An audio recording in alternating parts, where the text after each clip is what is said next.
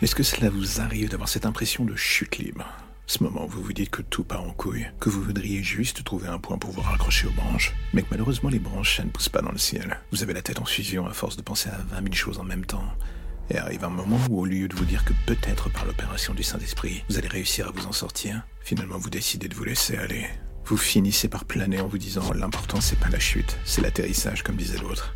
C'est de la belle phrase, mais dans le fond, vous êtes conscient que la seule finalité de ce vol plané, c'est de finir en format pancake sur le pavé. Vous n'êtes pas dans un film Marvel. Il n'y a pas de super pouvoirs qui vont se réveiller à la dernière seconde, le tout vous permettant de vous envoler pour aller voir ailleurs si l'herbe est plus verte. Non, vous chutez, vous allez droit vers le sol et rien ne changera la donne. Sauf peut-être ce bruit de réveil qui chaque matin retarde un tout petit peu la chute. Vous ouvrez les yeux, et une fois de plus en vous disant que tout cela n'était qu'un rêve, que tout ira mieux au bout d'une journée de travail, métro, boulot, dodo. Voilà ce qui vous tend les bras. Vous le savez.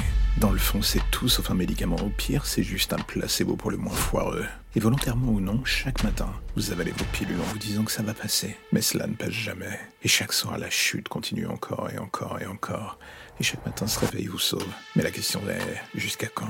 L'idée d'être pris dans cette boucle à terme finit par ne même plus vous effrayer. C'est peut-être ce qui est le plus triste dans le fond. Vous avez lâché prise, vous dérivez, et bientôt la frontière entre le rêve et la réalité se fait de plus en plus fine. Le réel devient la chute, le rêve un échappatoire revenant irrémédiablement vers le réel.